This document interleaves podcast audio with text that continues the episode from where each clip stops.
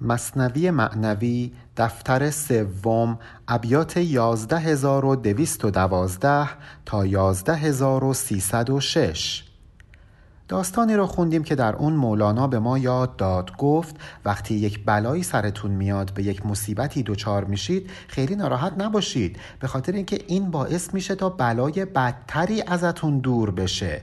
وقتی که ما خودمون ریاضت نمی‌کشیم خداوند به ما یک سری ریاضت های اجباری تحمیل می‌کنه تا اینکه روحمون سیقل پیدا بکنه تا اینکه جسممون فدا بشه و روحمون قوت بگیره. مثل یک زن یک یک زنی که هرچی فرزند به دنیا می آورد این بنده خدا فرزنداش می مردند. نمی‌تونست از لذت بچه دار بودن بهرهمند بشه. آن زنی هر سال زاییدی پسر بیش از شش ماه نبودی عمرور. یک زنی بود که هرچی بچه به دنیا می آورد بیش از شش ماه این بچه ها عمرور نمی شدند. یعنی عمرشون بیشتر از شش ماه طول نمی کشید. یا سه ماه یا چهار ماه گشتی تباه. ناله کردان زن که افغان ای اله. سه چهار ماه بیشتر این بچه ها زنده نمی موندن. اون زن هم میره نزد خداوند و دعا می‌کنه شکایت می‌کنه فریاد می‌کنه. میگه نه ماه هم بار است و سه ماه هم فرح نعمتم زودتر رو از قوس و قزح. نه ماه درد, زای... درد حاملگی رو تحمل می‌کنم. بچه که به دنیا میاد سه ماه بیشتر نمی‌تونم لذت بچه داشتن رو تجربه کنم. این نعمت بچه دار بودن برای من از قوس و قزح هم زودتر رو هست. قوس و قزح یعنی رنگین کمان. زودتر رو یعنی چیزی که زودتر میگذره. دیدید رنگین کمان چقدر زود از بین میره؟ نعمت بچه داشتن هم برای این زن از قوس و قزح یا رنگین کمان هم زودتر زائل می‌شد ناپدید می‌شد. پیش مردان خدا کردی نفیر زین شکایت آن زن از درد نظیر. می‌رفت پیش اولیاء الله فریاد می‌کرد نفیر می‌کرد شیون می‌کرد شکایت می‌کرد. می‌گفت ببین چه درد وحشتناکی بر من الان افتاده. بیست فرزندین چونین در گور رفت. آتشی در جانشان افتاد تفت. بیست بار این زن حامله شد فرزند زایید و فرزندش چند ماه بیشتر زنده نبود. آتش این درد به جان این زن و نزدیکانش افتاده بود. همه قصه دار بودن که این زن نمی‌تونست بچه هاش رو نگه داره و انقدر زود این بچه ها فوت می‌کردند.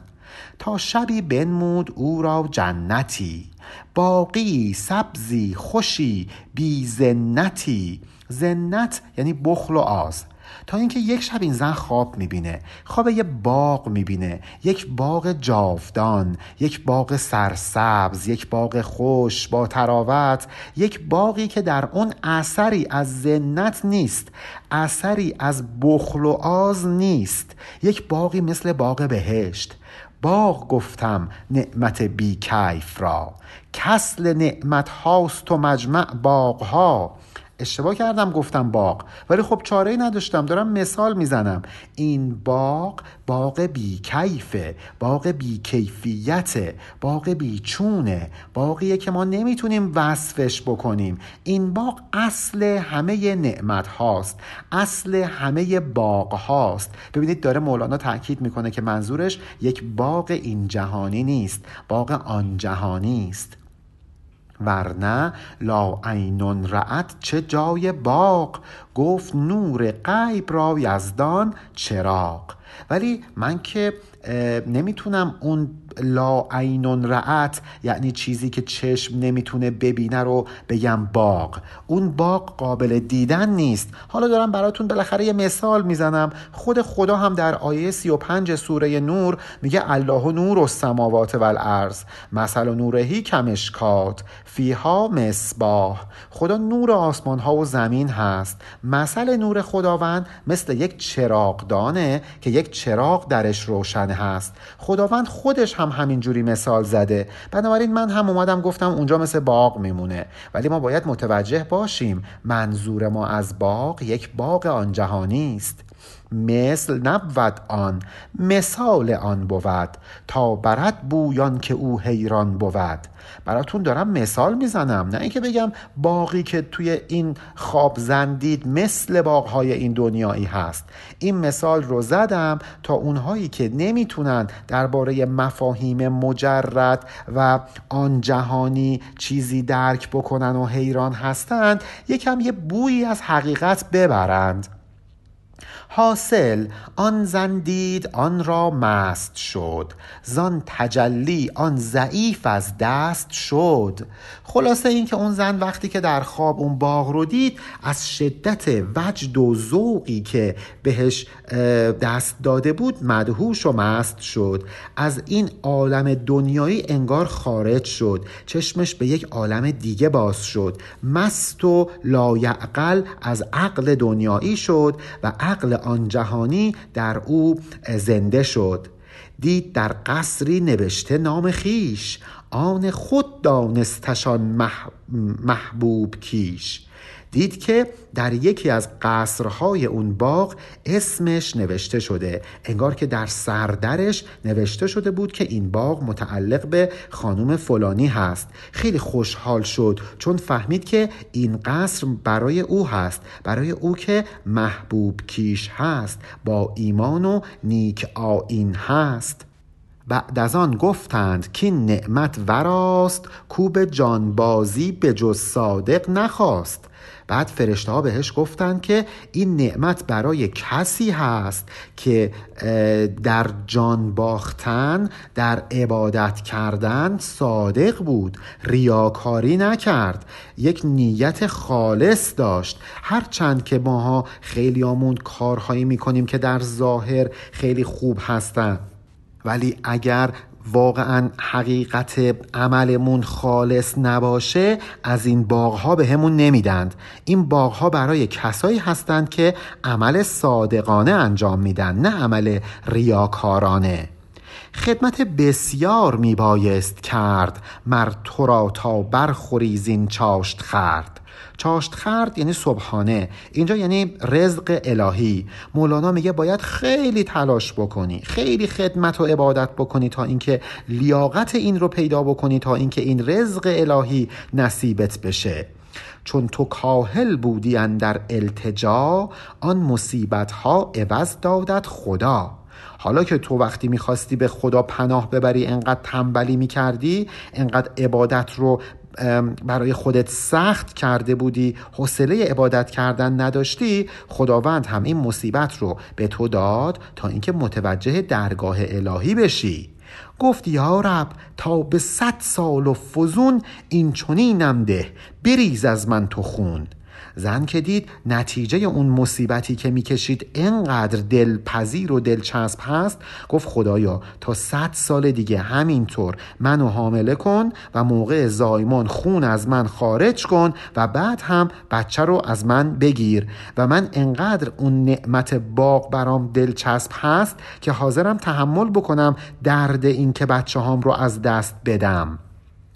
اندران باغ چو آمد پیش پیش دید در وی جمله فرزندان خیش وقتی که پاش رو گذاشت تو باغ اومد یکم جلوتر دید اه همه اون بچه هایی که طرف شده بودن دارن توی این باغ از نعمت الهی بهرهمند میشن. گفت از من گم شد از تو گم نشد. بی دو چشم غیب کس مردم نشد. گفت خدایا این فرزندها از چشم من گم شدند. من فکر می‌کردم که اینها مردن. ولی در درگاه تو زنده بودند. از پیش تو در پیش تو باقی بودند. کسی که چشم غیبی نداشته باشه تا چون این حقایقی رو متوجه بشه واقعا که به مقام انسانی نمی‌تونه دست پیدا بکنه. به مرتبه انسانی دست پیدا نکرده. همینطور داره در حیوانیت دست و پا می‌زنه. تو نکردی فست و از بینی دوید خون افزون تازه تب جانت رهید. حالا که نرفتی هجامت بکنی وقتی که خون اضافی در بدنت جمع شد خون دماغ شدی از بینیت خون جاری شد این خون اضافی از بدنت خارج شد تا اینکه تنت دچار بیماری و تب نشه. به این میگن همون ریاضت اجباری که در داستان قبل هم خوندیم. مغز هر میوه به هست از پوستش. پوستدان پوستدان تن را و مغزان دوستش. بدونید این رو که مغز میوه از پوست میوه بهتره. مثلا یه پرتقال رو شما در نظر بگیرید. پوست پرتقال لذیذتره یا اینکه خود پرتقال خود میوه پرتقال این رو بدون که جسم ما مثل پوست میوه میمونه. روحمون مثل مغز میوه میمونه. و این رو بدون که مغز از پوست بهتره. یعنی رسیدگی کردن به روح از رسیدگی کردن به جسم خیلی بهتره. مغز نقزی دارد آخر آدمی. یک دمی آن را طلب گرزان دمی. اگر تو هم از اون دمی هستی که خداوند در گل آدم دمید از اون نفحه الهی اگر برخوردار هستی خب یکم هم توجه کن به روحت. یکم به اون مغز به اون مغز لطیف اون روح لطیفی که خداوند در این جسم قرار داده توجه کن. مولانا در بیان همین مفهوم یک نیمچه داستانی می‌خواد برامون تعریف بکنه که حقیقتا این داستان سبقه تاریخی نداره. چه بسا که این داستان اینطور که مولانا تعریف می‌کنه اصلا اتفاق نیفتاده باشه. ولی کتاب مصنوی که کتاب تاریخ نیست که ما فکر بکنیم داره وقایع تاریخی رو درست بیان می‌کنه. مولانا یک مثال می‌زنه تا اینکه یک مفهوم رو برای ما بازگو بکنه. اندر آخر همزه چون در صف شدی بی زره سرمست در قذب آمدی. آخرای عمر حمزه سید الشهدا که عموی حضرت رسول هم بود ایشون وقتی وارد صف جنگ می شدند دیگه زره نمی پوشیدند سرمست سرمست و از شوق شهادت بدون زره وارد میدان جنگ می شدند ببینید این اتفاق واقعا در تاریخ ثبت نشده. یک خلاقیت ذهنی مولاناست ولی می‌خواد این موضوع رو بیان بکنه که مرگ ظاهری در مقابل شوق به لقای حضرت حق تعالی یک چیز خیلی بی ارزشه و این از اعتقادات مولاناست که ما در جای جای مصنوی هم با این موضوع مواجه میشیم. بنابراین نگید که خب مولانا این داستان رو از کجا آورده؟ بله شاید سبقه تاریخی نداشته باشه. سینه باز و تن برهنه پیش پیش در فکندی در صف شمشیر خیش حضرت حمزه سینه باز یعنی بدون اینکه زره پوشیده باشه روی سینهش تن برهنه در حالی که با تن اوریان بود پیش پیش می‌رفت در صف اول شمشیرزنها خودش رو قرار می‌داد. خلق پرسیدند که ای ام رسول ای حجبر صف شکن شاه فهول اون دوستاش مردم اطرافیان ازش پرسیدن ای عموی پیامبر تویی که یک حجبر صف شکن هستی؟ حجبر یعنی شیر. تویی که یک شیر صف شکنی تویی که شاه و سرور فهول هستی. فهول جمع فهله یعنی دلیران و نامداران. نه تو لا تلقو به کم الا تهلکه خاندیز پیغام خدا مگر تو آیه 194 سوره بقره رو نخوندی که در اون میگه که خودتون رو با دست خودتون به هلاکت نندازید؟ پس چرا تو خیش را در تهلکه می اندازی چونین در معرکه؟ پس حالا که این آیه رو شنیدی چرا خودت رو در میدان جنگ به هلاکت میندازی؟ چون جوان بودی و زفت و سخت زه تو نمی رفتی سوی صف بیزره. چون شدی پیر و ضعیف و منحنی پرده های لاوالی می‌زنی.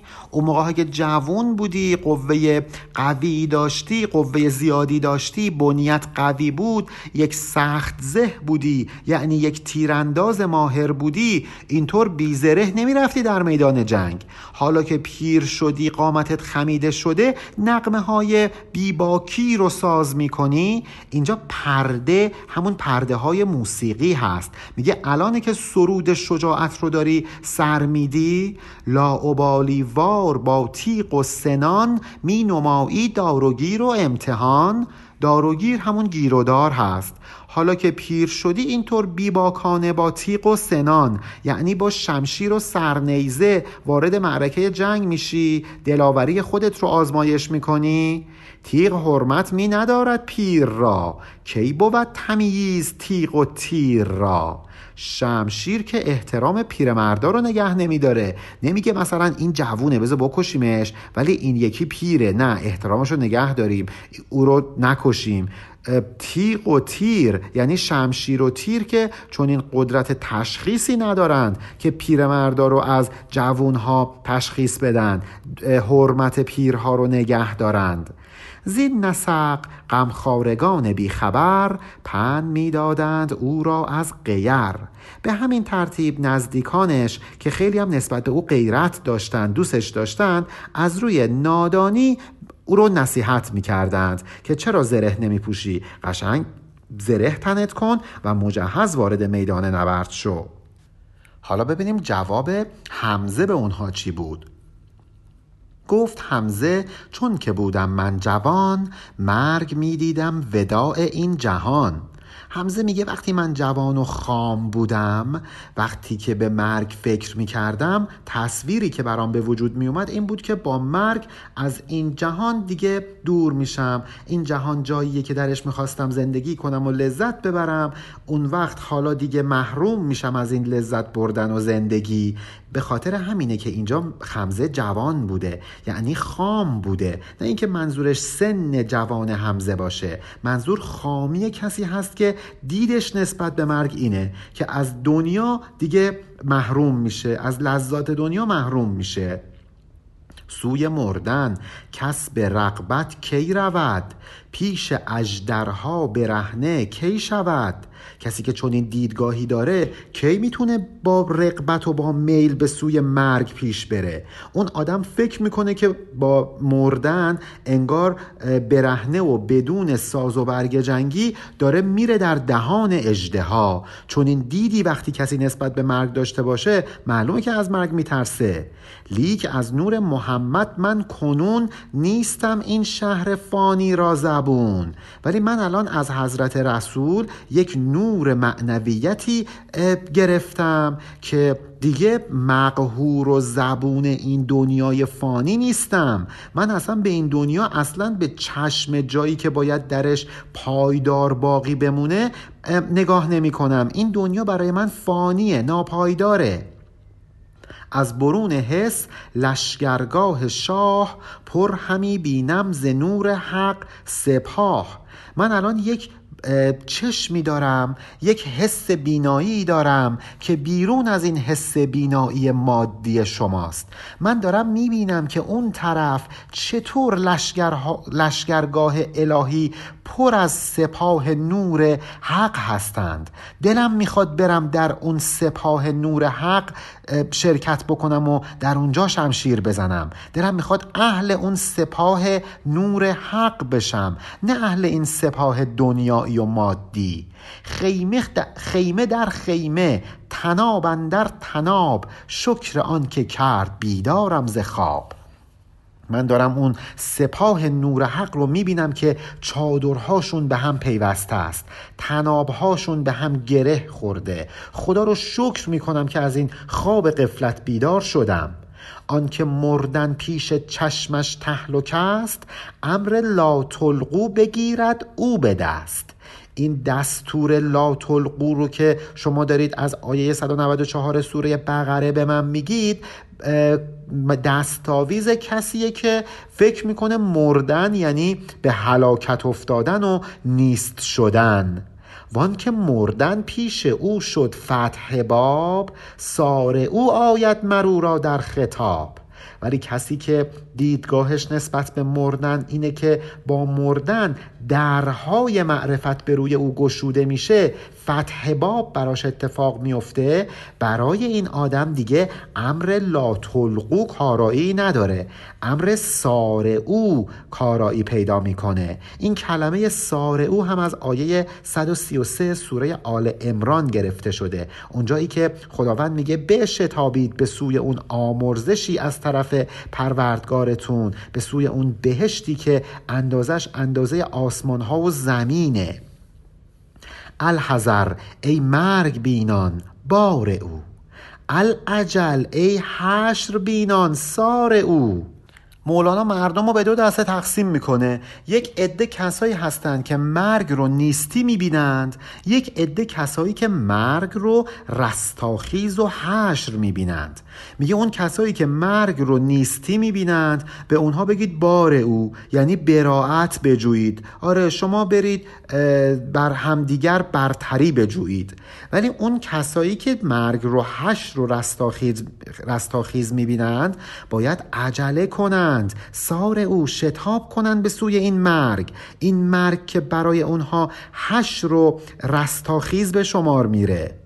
الصلا ای لطف بینان افرحو البلا ای قهر بینان اطرحو اون کسایی که مرگ رو لطف می‌بینند بهشون بگید که این مرگ از سلا مثل یک زیافت میمونه بهشون بگید که این مرگ لطف حق بنابراین باید شادی کنید ولی شما هایی که مرگ رو قهر می‌بینید عذاب می‌بینید.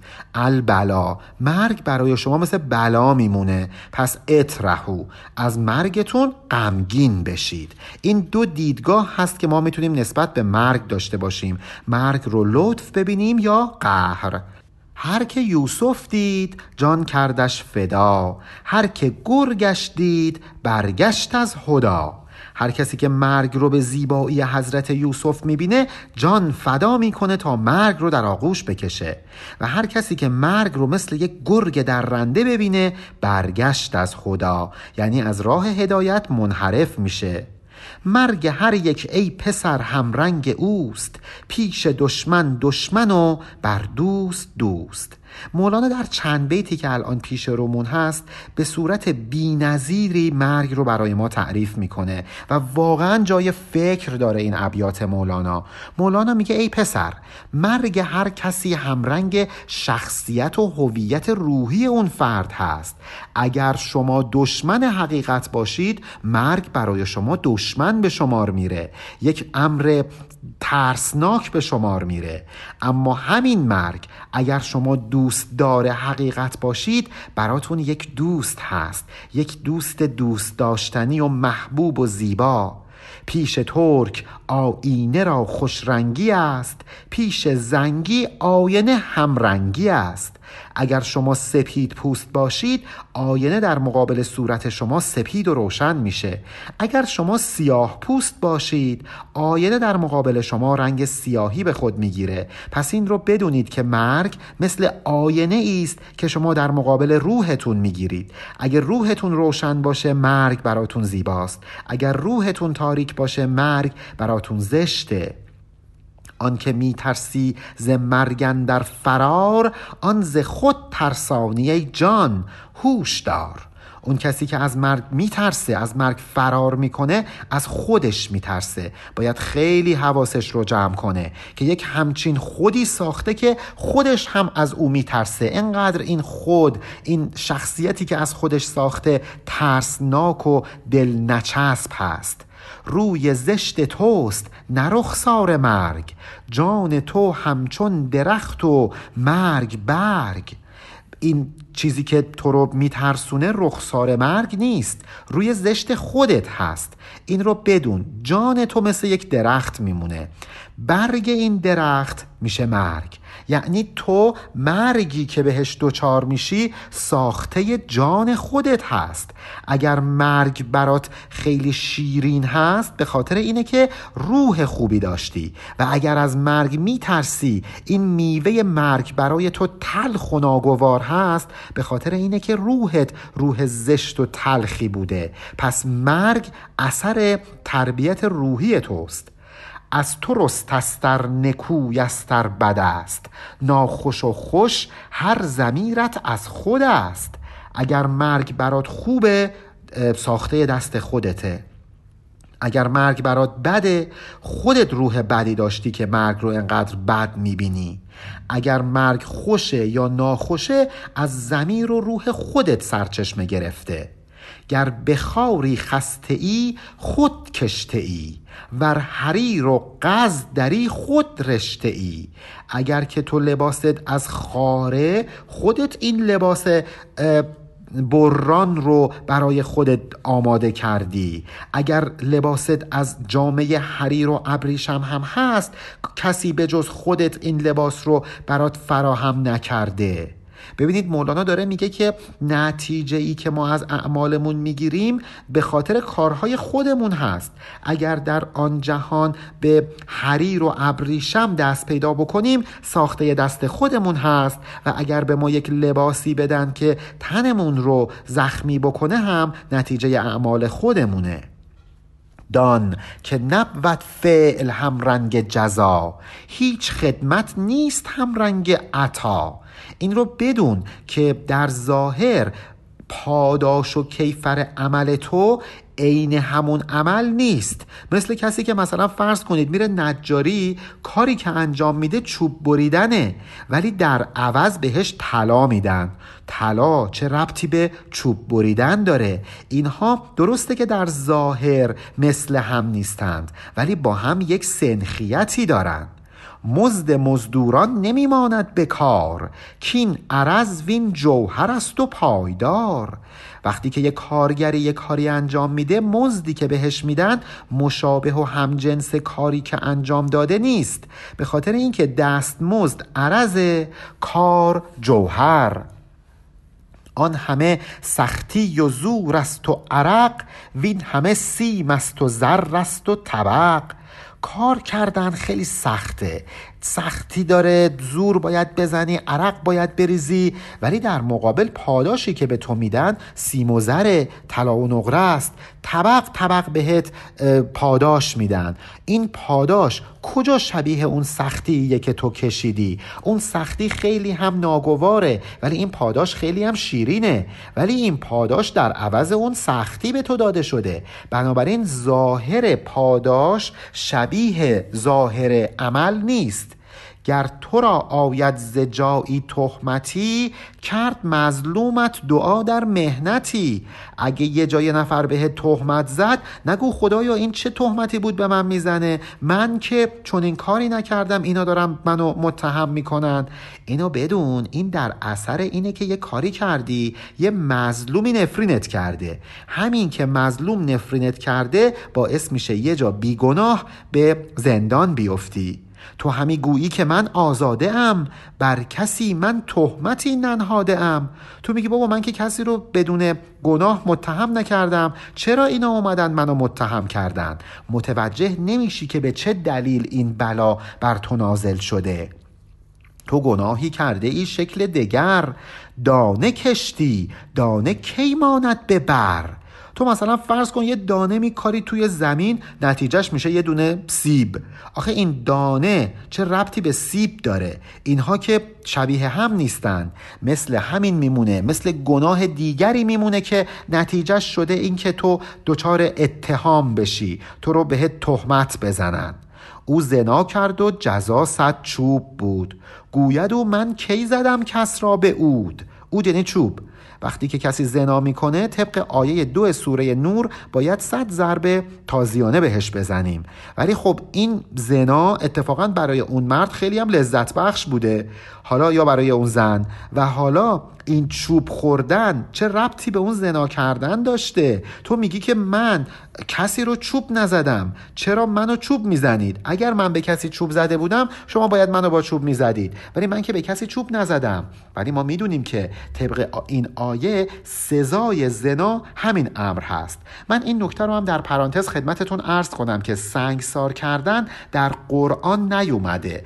مسلمانان این جزا رو از یهودی ها یاد گرفتن طبق آیه دو سوره نور کسی که زنا بکنه جزاش سنگسار نیست بلکه صد ضربه تازیانه هست.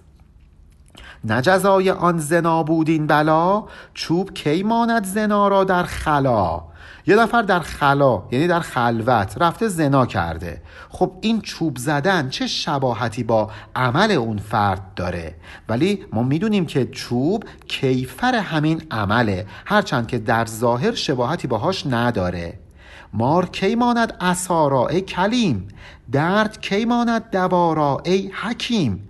ببینید مولانا داره به ما میگه میگه این که تو یک عملی انجام میدی و نتیجهش به گونه دیگری بر تو میباره مثل همین مثال ها میمونه. مثل اینکه مار به عصا تبدیل میشه. آخه ای موسای کلیم مار چه شباهتی به عصا داره؟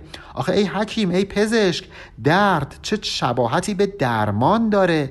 اینها دقیقا مثل همین میمونه که مولانا به ما گفت چوب کیمانت زنا را در خلا. یعنی چوب زدن چه شباهتی به زنا کردن داره که در اثر اون بر فرد نازل میشه.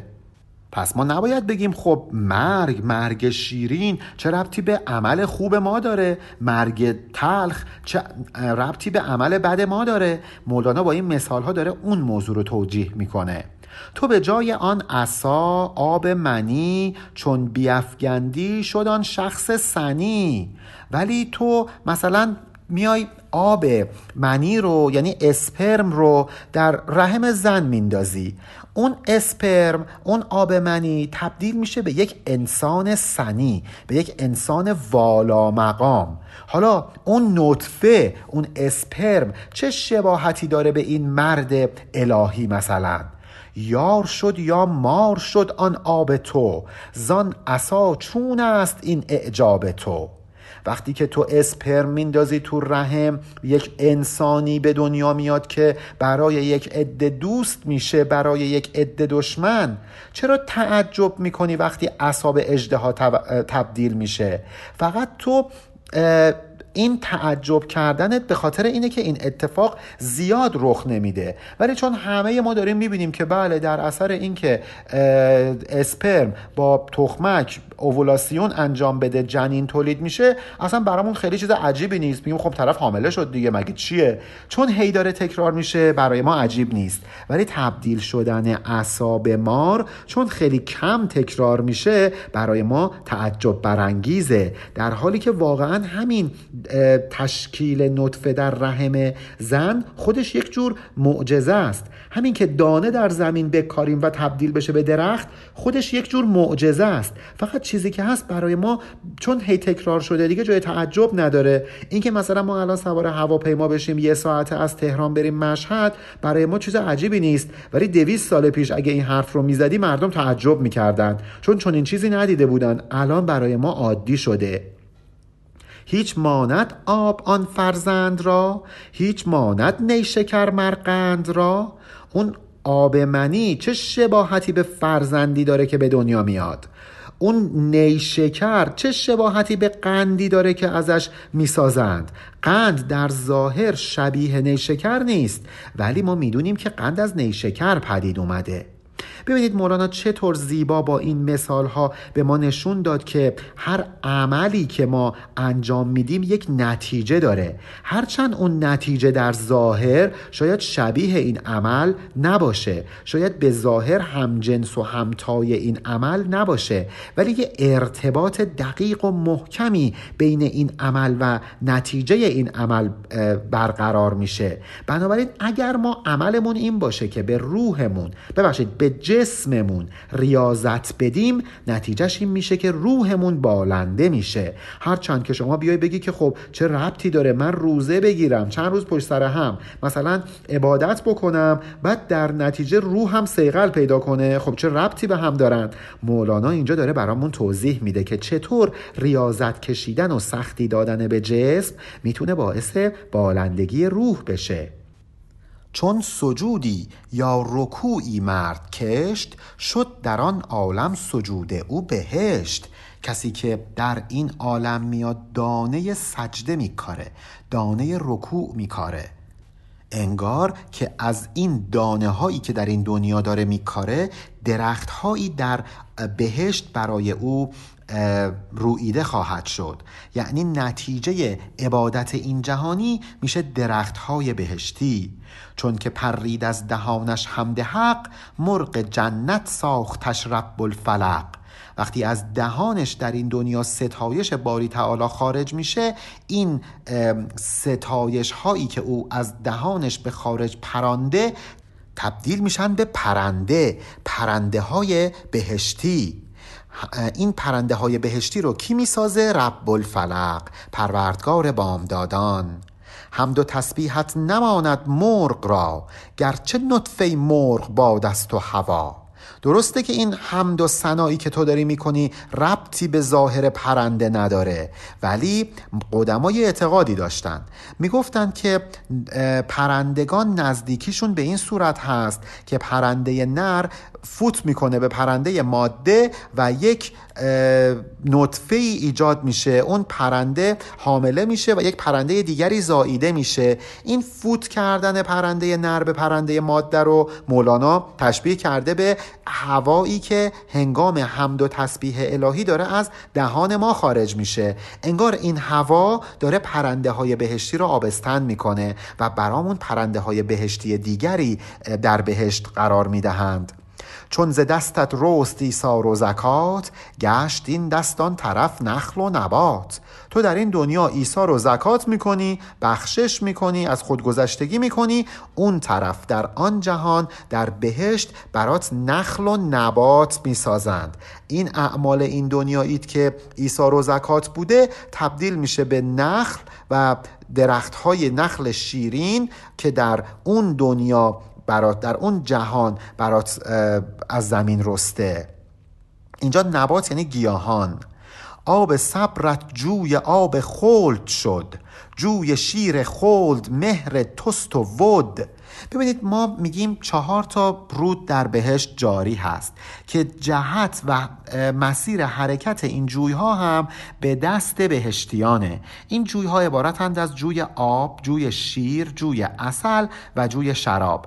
مولانا از این چهار جوی استفاده کرده و چند بیت رو می‌خواد برای ما بگه. میگه وقتی که تو در این دنیا صبر می‌کنی انگار این آب صبر داره در اون دنیا برات تبدیل میشه به جوی آب. وقتی که تو در این دنیا دوستی می‌کنی وقتی تو در این دنیا محبت می‌کنی با خدا و خلق خدا این محبت تو تبدیل میشه به جوی شیر که در بهشت برای تو جاری شده. ذوق طاعت گشت جوی انگبین مستی و شوق تو جوی خمر بین اون اصل از اثر چه عمل تو به وجود میاد؟ ذوق طاعت. وقتی تو عبادت خدا اینقدر برات در این دنیا شیرین هست در اون دنیا هم برات جوی اصل راه میفته. وقتی که تو در این دنیا مستی و شوق داری برای اینکه عبادت خدا کنی اون طرف هم برات این مستی و شوق عبادت تبدیل میشه به جوی شراب. ببینید این چهار جوی رو مولانا گفت که در اثر چه اعمالی برای ما ایجاد میشه. این سبب ها آن اثرها را نماند. کس نداند چونش جای آن نشاند. حالا شما بیاید بگید خب عبادت چه ربطی به اصل داره؟ نمی‌دونم دوستی چه ربطی به شیر داره؟ صبر کردن در این دنیا چه ربطی به آب داره؟ اینا که به هم شبیه نیستن. ما نمی‌دونیم. خداوند این کار رو برای ما کرده. خداوند این اثرها رو در ادامه این اعمال قرار داده. این سبب ها چون به فرمان تو بود چارجو هم مر تو را فرمان نمود.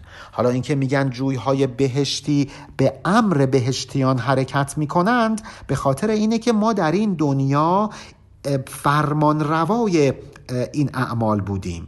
ما کنترل داشتیم روی این اعمالمون. در اون دنیا هم در اون جهان هم به ما کنترل میدن روی حرکت جویهای بهشتی. کسی که در این دنیا بتونه جلوی خودش رو بگیره در آن جهان می‌تونه جلوی جویهای بهشتی رو بگیره.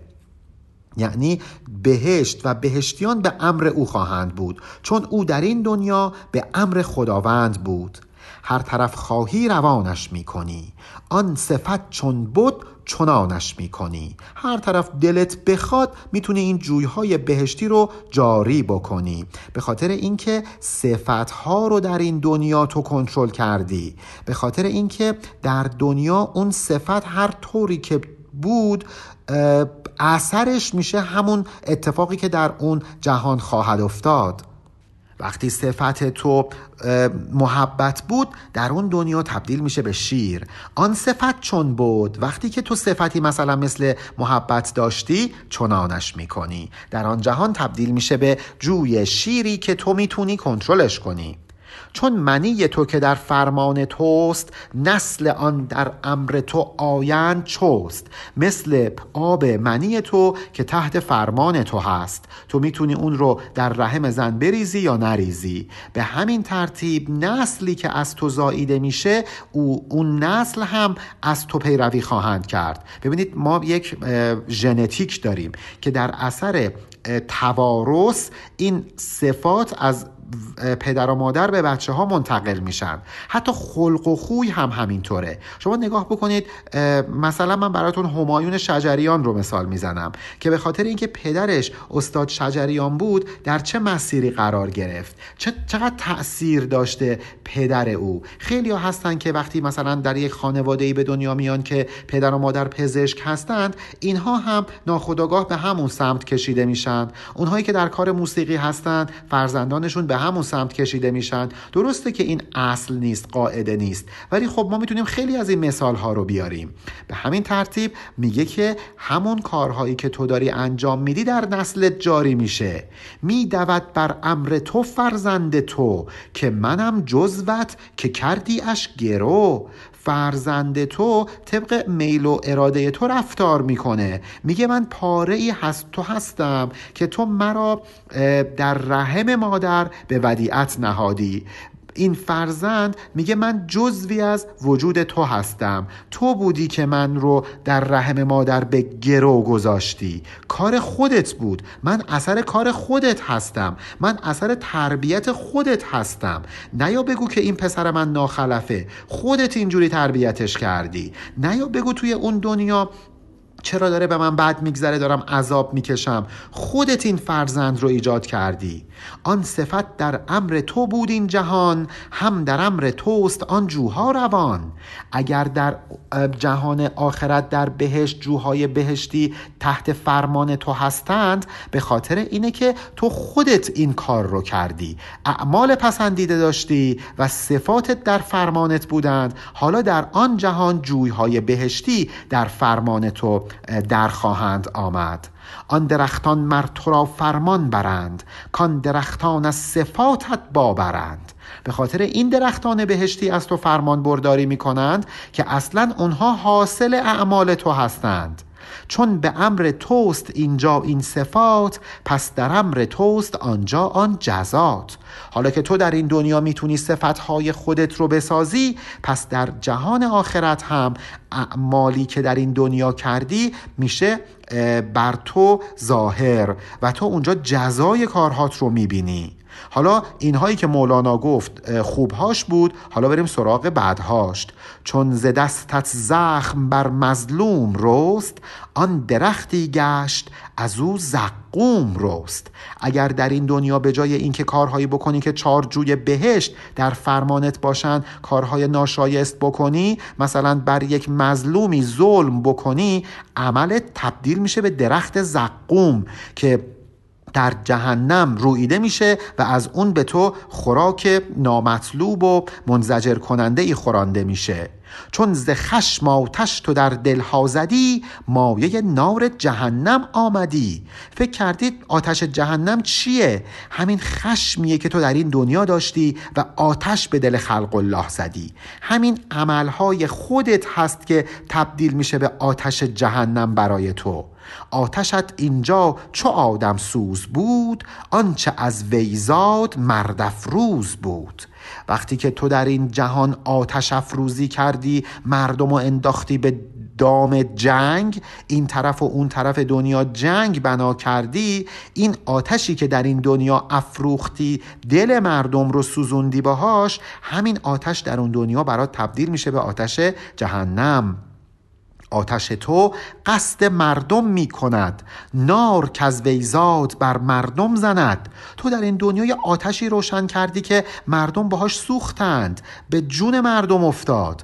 آن سخنهای چو مار و کژدمت مار و کژدم گشت و می‌گیرد دمت.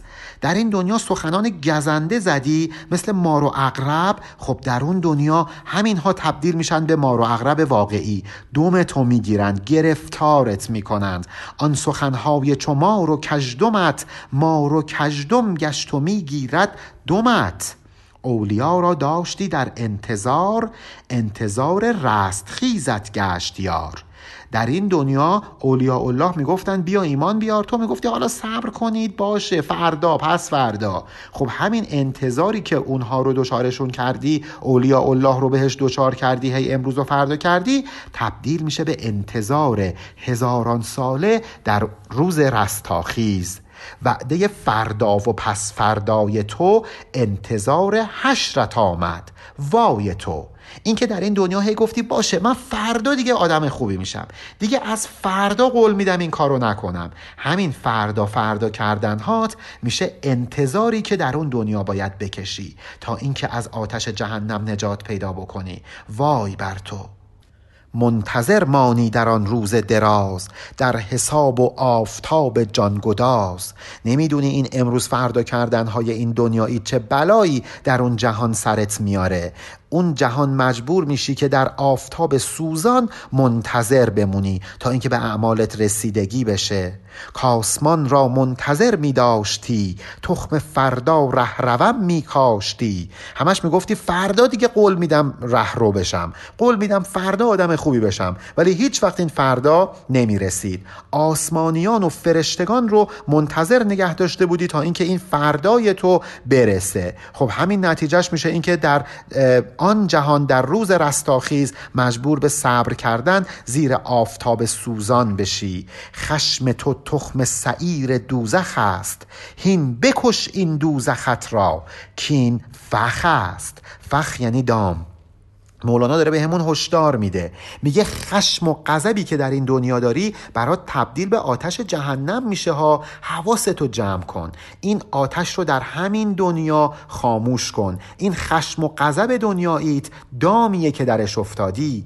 کشتن این نار نبود جز به نور. نور و کتفا نارنا نحن شکور جهنمیان میگن که نور تو اومد آتش ما رو خاموش کرد. تشکر می‌کنیم ازت. و این رو بدون که نوری که این آتش رو خاموش می‌کنه نور ایمان هست.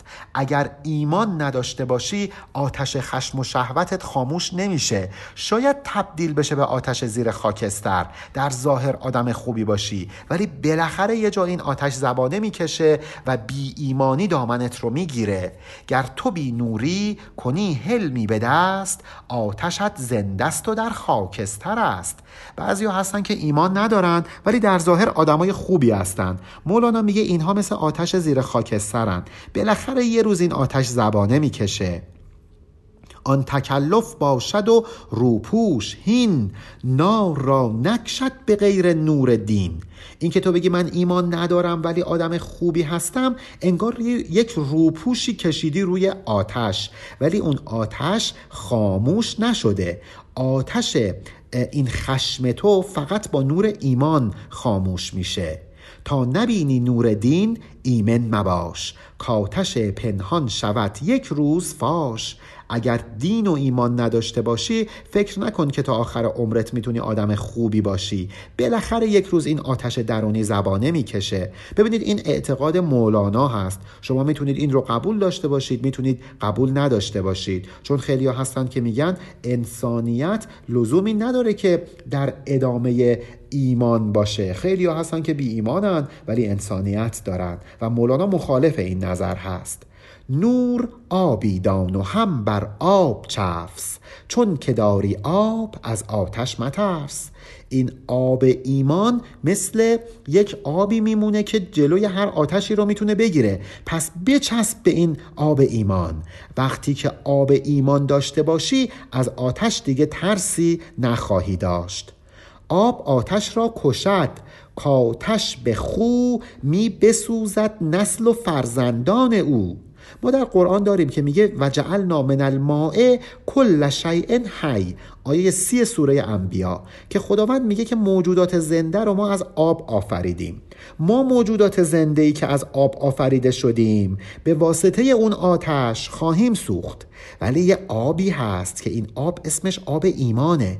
این آب ایمان ماهایی که از ما ساخته شدیم و زنده شدیم رو نجات میده. نمی‌ذاره که بسوزیم.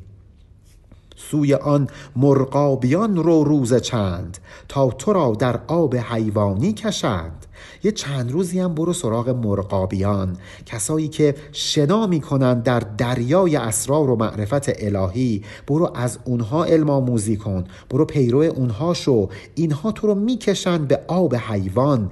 آب زندگانی بهت عمر جاودان میدند مرغ خاکی مرغ آبی هم تنند. لیک ضدانند آب و روغنند. شاید در ظاهر همه آدما شبیه هم باشند ولی بعضی از این آدم ها مرغ خاکی اند بعضی ها مرغ آبی. هرچند که ظاهرشون مثل همه ولی اینها ضد همند مثل آب و روغن که ضد هم هستند و با هم حل نمیشند. هر یکی مر اصل خود را بنده اند. احتیاطی کن به هم ماننده اند. موازه باش دنبال رو آدمی نباشی که تو رو به آتش جهنم بکشه. این کسی که تو رو به آتش جهنم می‌کشه ممکنه ظاهرش مثل کسی باشه که تو رو بهشتی می‌کنه. ولی تو تشخیص نمیدی چون ظاهرشون مثل همن. پس احتیاطی کن. خیلی باید مواظب باشیم که پیرو چه کسی میشیم. همچنان که وسوسه و حی است هر دو معقولند لیکن فرق هست. ببینید ما یک الهامات درونی داریم. بعضی از این الهامات شیطانی اند بعضی از این الهامات نه مثل وحی میمونند وحیانی اند. ما باید مواظب باشیم ممکنه هر جفت اونها معقول به نظر برسه. وقتی به فکر می‌کنیم بهشون می‌بینیم خدایی جفتشون معقول به نظر می‌رسه. ممکنه ما نتونیم تشخیص بدیم که کدوم یکی از اینها درست هستند. خیلی کار سختیه و خیلی کار مهمیه که ما بتونیم این تمیز رو قائل بشیم.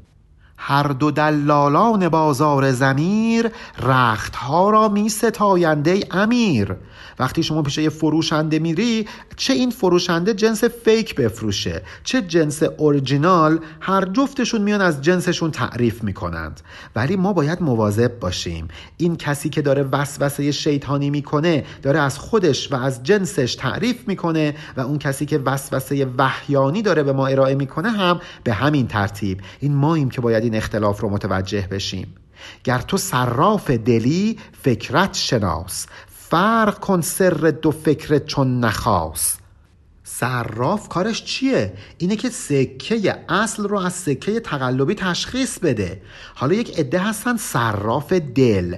اینها می‌تونن سره رو از ناسره تشخیص بدن. اینها می‌تونن تشخیص بدن که چه القاعاتی شیطانیه چه القاعاتی فرشتگون. و اگر کسی این القاعات رو تشخیص بده میشه یک دلال حرفه‌ای که می‌تونه ببینید نخواست یعنی کسی که داره چارپا یا برده میفروشه یک دلال حرفه‌ای که می‌تونه جنس تقلبی رو از جنس اصل تشخیص بده این میشه یک کسی که می‌تونه یک معامله سودبخش انجام بده. ما هم باید مثل صراف دل وسوسه های شیطانی رو از وسوسه های وحیانی تمیز بدیم. ور ندانی این دو فکرت از گمان لا خلابه گوی و مشتاب و مران. حالا اگر که تو نمی‌تونی این کار رو انجام بدی این دو القاعات رو از هم تشخیص بدی بگو فریبی در کار نیست. بگو لا خلابه عجله مکن شتاب نکن. ببینید یک نفر رسید خدمت پیامبر و گفت که من هر معامله ای که می‌کنم ضرر می‌کنم درش. پیامبر گفتش که اشکال نداره. بگو ایشالله که فریبی در کار نیست ولی شتاب نکن. برای خودت سه روز مهلت فسخ معامله بذار. و این صبری که می‌کنی این زمانی که بهش میدی باعث میشه متوجه بشی که سرت کلاه گذاشتند یا نه. و مولانا می‌خواد حالا این داستان رو برامون بیان بکنه و ادامه همین موضوع رو برامون توضیح بده که انشاءالله ما در ابیات بعد با همین موضوع رو خواهیم خواند. پایان بیت 11306 علی ارفانیان